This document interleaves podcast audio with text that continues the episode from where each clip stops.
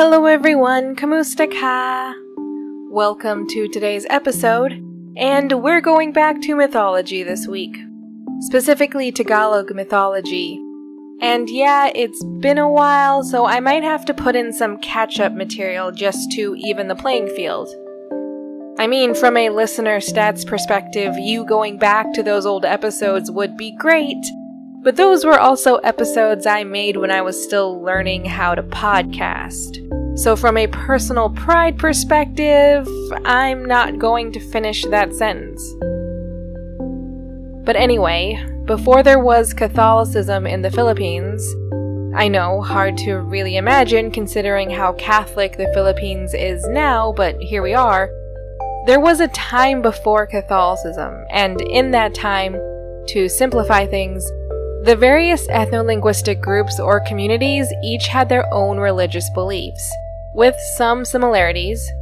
Usually there were strong aspects of animism, animism being a belief that all things have a spiritual essence, and polytheism, the belief in multiple gods. For the Tagalog people, though, if you look at it in the right light, it gets to be a little more complicated in a way that was kind of convenient for the missionaries coming in. The Tagalog people had one supreme deity who ruled above all others in such a way that monotheism wasn't as hard of an argument to make. His name was Bathala, and after vanquishing his potential competitors, he created the world we know. Now he faces against Sitan, and yes, you heard me right on that one, who represented all that contrasted Bathala's good. And I should also add that Bathala was a being known for his mercy and kindness to contrite hearts, but could really punish a sinner if need be. The renowned scholar Felipe Jocano did attribute at least Sitan to ideas being brought into the islands. Maybe we don't always realize it, or it would be more convenient if we didn't. But ideas got around pretty easily, even back then. And maybe that's where today's topic comes in. Maybe this is another concept that God imported. That being demigods, or beings that are half God and half man. A concept you might be familiar with because of Greek mythology, and Zeus's inability to not pursue literally any human woman he saw. That's like the entirety of Greek mythology boiled down. Or, if you're taking an exam, when in doubt, assume Zeus had an affair.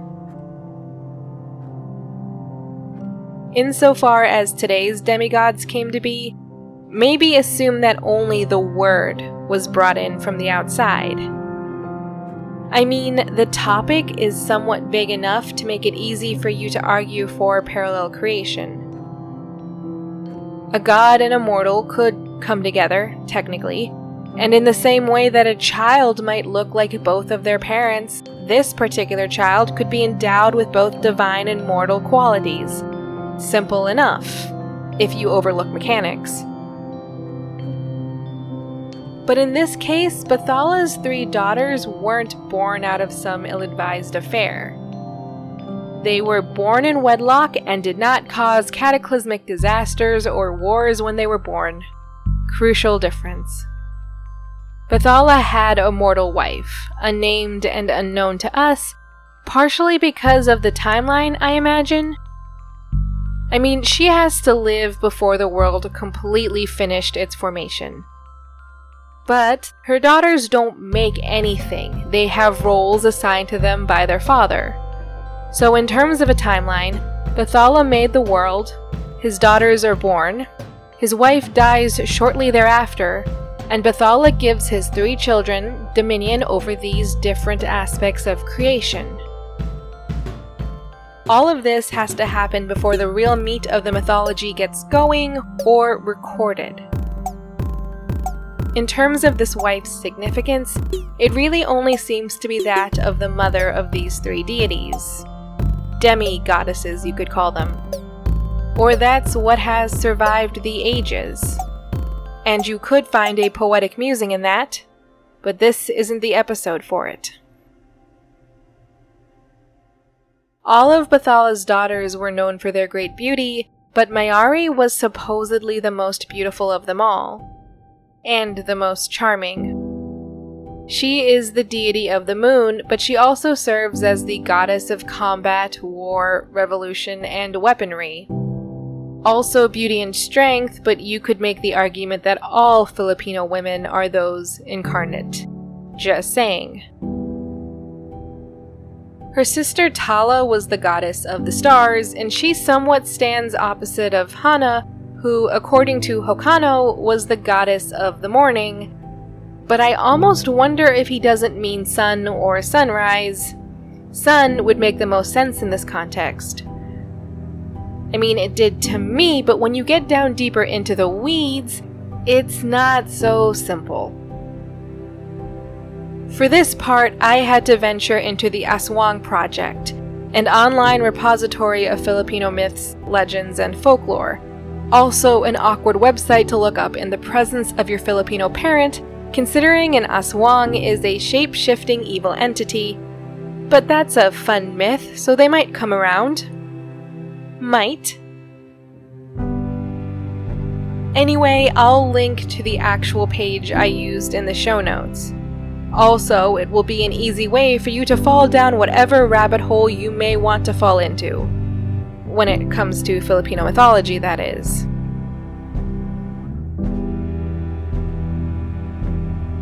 But the point is, it was on this page that I found some sort of map to where Hana fits in Bathala's court. She can't really be the goddess of the sun. The sun is assigned to Apolaki, but pre Hispanic rituals do honor her in the first prayer or ritual of the day, after Bathala and Apolaki. So, really, she might have just been the goddess over that time of day, or some other aspect of experiencing the morning. If you broaden your scope to consider the other times in their lives people would honor her, it makes more sense to think of her as the goddess of beginning. And I'm talking about a birth, coming of age, the beginning of the various planting seasons, and the start of a new year. Her emblem is even the rooster, just to drill the point in. You know, the bird that marks the beginning of the new day with its call. You could easily think of her as the goddess of newness, and newness resists a good explanation.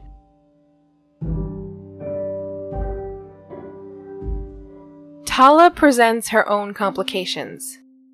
For the sake of this episode and whatever canon this podcast could be said to have, I've presented her as Bathala's daughter, but surprise, it's more complicated than that. Different myths shift her origins around. In some circles, she's Bathala's daughter, or Mayari's daughter, and by virtue of that, Bathala's granddaughter. In fact, if you really want to make it confusing, not only is Tala the goddess of the evening star, in some regions she's also the goddess of the morning star. As if that situation wasn't already kind of hard to parse out. It's important to remember that the Philippines is a collection of islands, and even within each of those islands, there's geography to contend with. Communities can be together and also still somewhat divided. Therefore, in each of these communities, mythologies can develop somewhat independent of each other, even within a common ethno-linguistic group. It will never get to the point that these tales are unrecognizable, but it will get to the point that to an outsider hundreds of years after the fact, it will be hard to piece everything together. That being said, Focusing on Tala's role in governing the stars makes sense, not just because it makes understanding her sister easier. It's a reoccurring theme throughout the various versions of her tales. It's not erasure, in a sense. But still, for simplicity's sake, if you don't want to dig any more into this, you can think of Tala as the guardian of the stars. And in using the term guardian, I'm actually borrowing from one story in particular. In this tale, you have the sun god Arau and the goddess Buan. They both start off with large families of stars in their care. Buan's were seemingly weaker than Arau's, or at least she thought so. So, as if to equalize the field or for some other reason, they both agreed to destroy their stars. An agreement Arau followed through on, devouring his stars, maybe even fusing them together into the sun if you were inclined to think that way. But regardless, Buan's resolve wavered. Maybe she thought the stars were too delicate or beautiful to be destroyed. Maybe there was some other reason for it, but regardless, she hid hers in the clouds, where they would occasionally peek out. And that's how she got caught. When Arau realized she didn't hold true to her end of the deal, his anger compelled him to destroy them and her leading to the eternal pursuit of the sun for the moon that we now know to just be Earth's rotation. Tala is the one who tells Buan when Arau is too far away to pursue them, and that it is safe to let the stars shine out. And at dawn, at Tala's urging, Buan will hide them again. Another version of Tala's tale has her participating in the creation of constellations. That she used these bright orbs to guide, if not outright ferry men to safety. But that was until the Spanish came, and they reportedly offered edits or alterations to this myth to paint these orbs as more dangerous and demonic. Although I couldn't find anything to suggest that this interpretation got enough traction to survive across time. So there's that. Oh, and I didn't forget about Mayari. She does have another story of her own, but I will save that one for next time. We'll make a grand time of it. We'll have one of our old fashioned mythology retellings. In the meantime, be sure to check out our website, miscellanymedia.online, for information on our other shows and Twitter at Miscellany Media for updates on upcoming ones. A little birdie told me there might be an announcement very soon.